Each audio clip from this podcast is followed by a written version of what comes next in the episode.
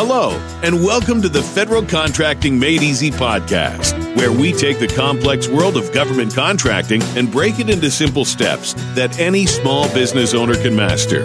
Now, let me introduce your host, Nancy Byerly.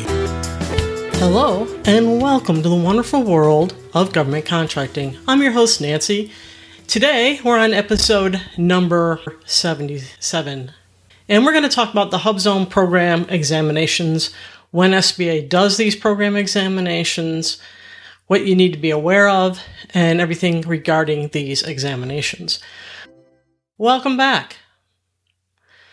So who will conduct the program examinations? And so it's going to be somebody from the Small Business Administration, either their field office, or it could be another designated staff. So it could be the small, could be the Small Business Development Centers representative. It could be a representative from SCORE. It could be somebody that they designate will come out and do it. ninety-nine percent of the times, it's generally going to be S B A field staff. They will come out and conduct the actual program examinations. So what is a program examination? Well, basically, it's when S B A goes out and visits an actual firm's site, because when you submit your application and up to that point, S B A's never visited you. So they will come out and they will visit you, and the criteria to visit you depends on various factors, which I'm not going to go into today. But it's basically, as I said before, conducted by S B A officials, and they're going to verify the accuracy of any information made or provided as part of your Hub Zone application process or in connection with a Hub Zone contract. Some business declared that they were a Hub Zone certified firm, and they were actually located inside a Starbucks. And that is obviously not where their business is located. So uh, since then, S B A's gone out and they're verifying these. Now, they generally verify them as part of the application process. If they don't do it then, they definitely will do it upon receipt of Hub Zone contracts. So what the examiner is looking for when they come out to meet with you is they're coming out to make sure that you meet the eligibility requirements. Is your business located within a Hub Zone? Yes or no? Are thirty-five percent of your employees residing within a Hub Zone? They're going to look, review your most recent certification or your application, whichever is the latest, and verify that information. They can also do this in regards to a Hub Zone protest. If somebody files a protest, then somebody from, you can expect somebody from the field office to come out and to visit with you. Now let's talk about the scope of the review. What are they going to be looking at? So examiners, they can conduct all of the review. They can conduct parts of the review at any one of your locations. So it doesn't have to be just your Hub Zone office. They could go to your main office or any other office that you are located at. S B A is going to determine the location of the exam. Generally, when S B A goes out and does an exam, they're going to look at every office you have available. Examiners may review information related to your eligibility requirements, including but not limited to documentation related to the location and ownership of the concern. A number come in the Hub Zone program, they sell the business and they don't think about it, but that business is still listed as Hub Zone certification. Even though the present owner may be entitled to that certification, there's been a major change in your circumstances that you needed to report to S B A. It's better if you report that before you find out that S B A representative catches on to what's going on. Again, they're going to look at your attempt to maintain and your employee percentage requirements. They're going to document and look at each employee's residence through the employment records. They can also examine the property tax, public utility, or postal records, or what other relevant documents they deem necessary to make a determination. And you have to retain this documentation for up to six years from the date of submission. So you got to hang on to that. You just can't get rid of that information. So when does S B A conduct these program and examinations? So they can conduct it anytime after you submit your application, during the process of an application, and any time when you're certified as Hub Zone concern. So in other words, at any time they can come in and review and see if you are at the location you claim you are, and that you have the number of employees that you claim you have, and that the number of employees percentages or requirements are. And they generally come in unannounced. It's not like they're going to call up and say, hey, I'm going to do a HubZone certification. Will they do that? Yes. If it's a, if it's extremely out in a rural environment that they cannot get to easily, they may call and make that representation. I know when I was doing it, I, even if I was out in a rural area, I just went out and conducted it. I never notified the HubZone firm that I was coming out. So can S B A require additional information? And the answer is yes. It's all at the discretion of, of the director of HubZone. S B A has the right to acquire they submit additional information as part of the certification process or any time thereafter. They can draw an adverse infer- inference from the failure of you to cooperate with S B A's request. So you don't want to do that. You just want to cooperate with the request. In order to gauge the successfulness of the program, S B A requires that HubZone firms submit updated financial information and other information relating to the number of its employees. And they have to do that. You have to submit your financial information. Remember, one of the requirements of this program is that you have to be a small business. So in order for them to determine it's small business, there's only one of two ways depending on the type of business that you are. Remember, if you're in the service industry, they're going to go by your three-year average revenues. If it's if you are in a manufacturing, then it's employee-based, and then they're going to look at the number of employees average over a one-year period.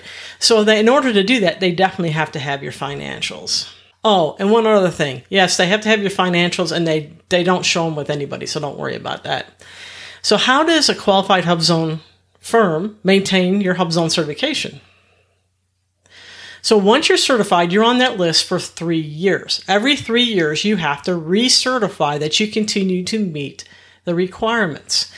Now, remember, if you had any major change, like your number of employees failed to go down, you have to notify S B A. So if you wish to remain in the program without any interruption, you have to recertify that you continue to meet the program requirements within thirty days after the third anniversary of the date of your certification, and for each subsequent three-year period thereafter. So every three years, you have to recertify. Failure to do so will result in S B A initiating decertification proceedings. Once decertified, you have to submit a whole new application, so make sure that you pay attention to your email.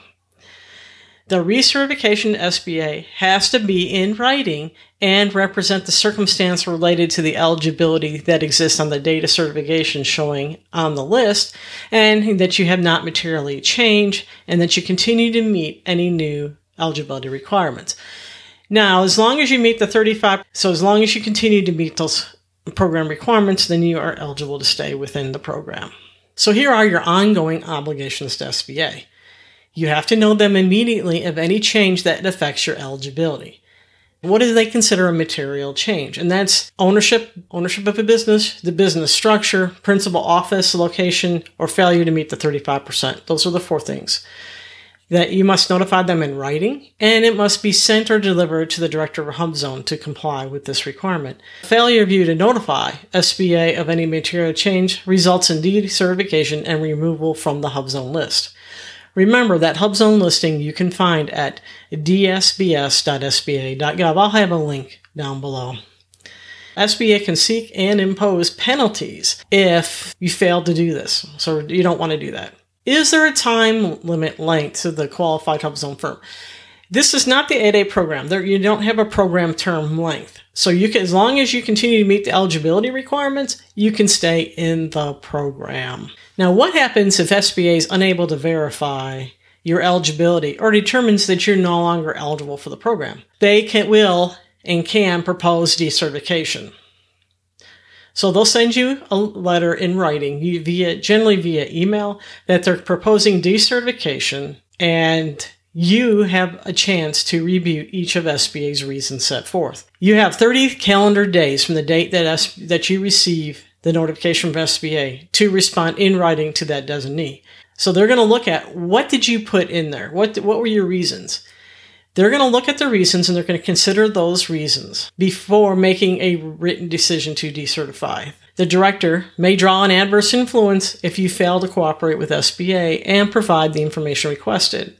Remember, The decision of the director of HubZone is the final agency decision.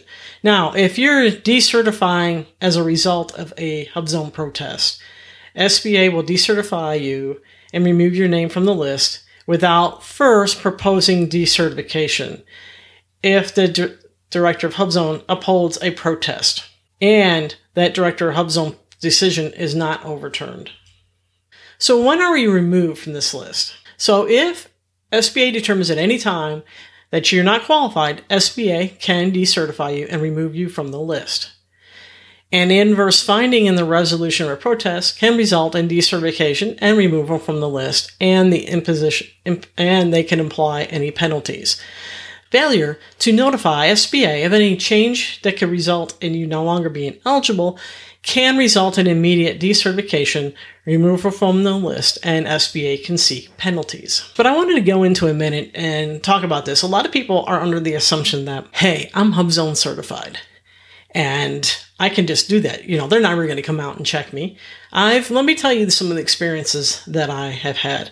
I've personally gone out to vacant fields that there was cattle in, and there was a, an old shack out back. And I'm like, there's no way they're located in this. And so before, and it said no trespassing. So before I trespassed it or did anything I wasn't supposed to, I happened to go to the pub, go to the local post office because I figured the local post office is going to know where this business is located. And she says, yeah, she's lo- her house is actually located downtown. That's where she operates out of. And she doesn't operate out of that vacant field. Well, she put the wrong address down. So that could be a reason for decertification, right? Another one. I went out to another one, and I was out there, and there was in this house, in this small residential community down in southern Utah. And I was down there, and I was looking at the stuff, and I'm like, okay. And I'm going through, and I see the number. Okay, the next house should be where this HubZone firm's located. I go down to the next house. So there was a, basically a pad where somebody had been parked. And then I went down to the next house, and it was the next number above that. And so I'm like, hmm, obviously that business is no longer there. So in this case, I went to the Forest Service and said, and talked to him, and he goes, oh, well, he's presently up uh, doing work out of town, and he took his, apparently he lives in a trailer, and he took his trailer with him. So that's another example. Another one is showed up at a location, and it had trespassing signs, multiple. Did not go to it. That's eligibility for decertification. If we can't get there and verify, well, then that is eligibility. I just wanted to, to do that. Now, lastly, the one that started all this, why we had to go out and verify these locations was because somebody put down a Starbucks location as a HubZone office. And S B A showed up to do that and found out it was a Starbucks. And guess what? It caused a lot of turmoil within S B A. So obviously S B A needs to go out and verify that. If they, if you get a contract, they're going to be out. If you get certified, they may be out. I think eventually everybody that applies will be visited at some point in your certification for this HubZone program. Well, that's it for today. Well, that's it for today's episode. Please remember to leave comments, questions, feedback. Anything you can do will be greatly appreciated. Remember to subscribe, provide a rating, and until next time, be safe.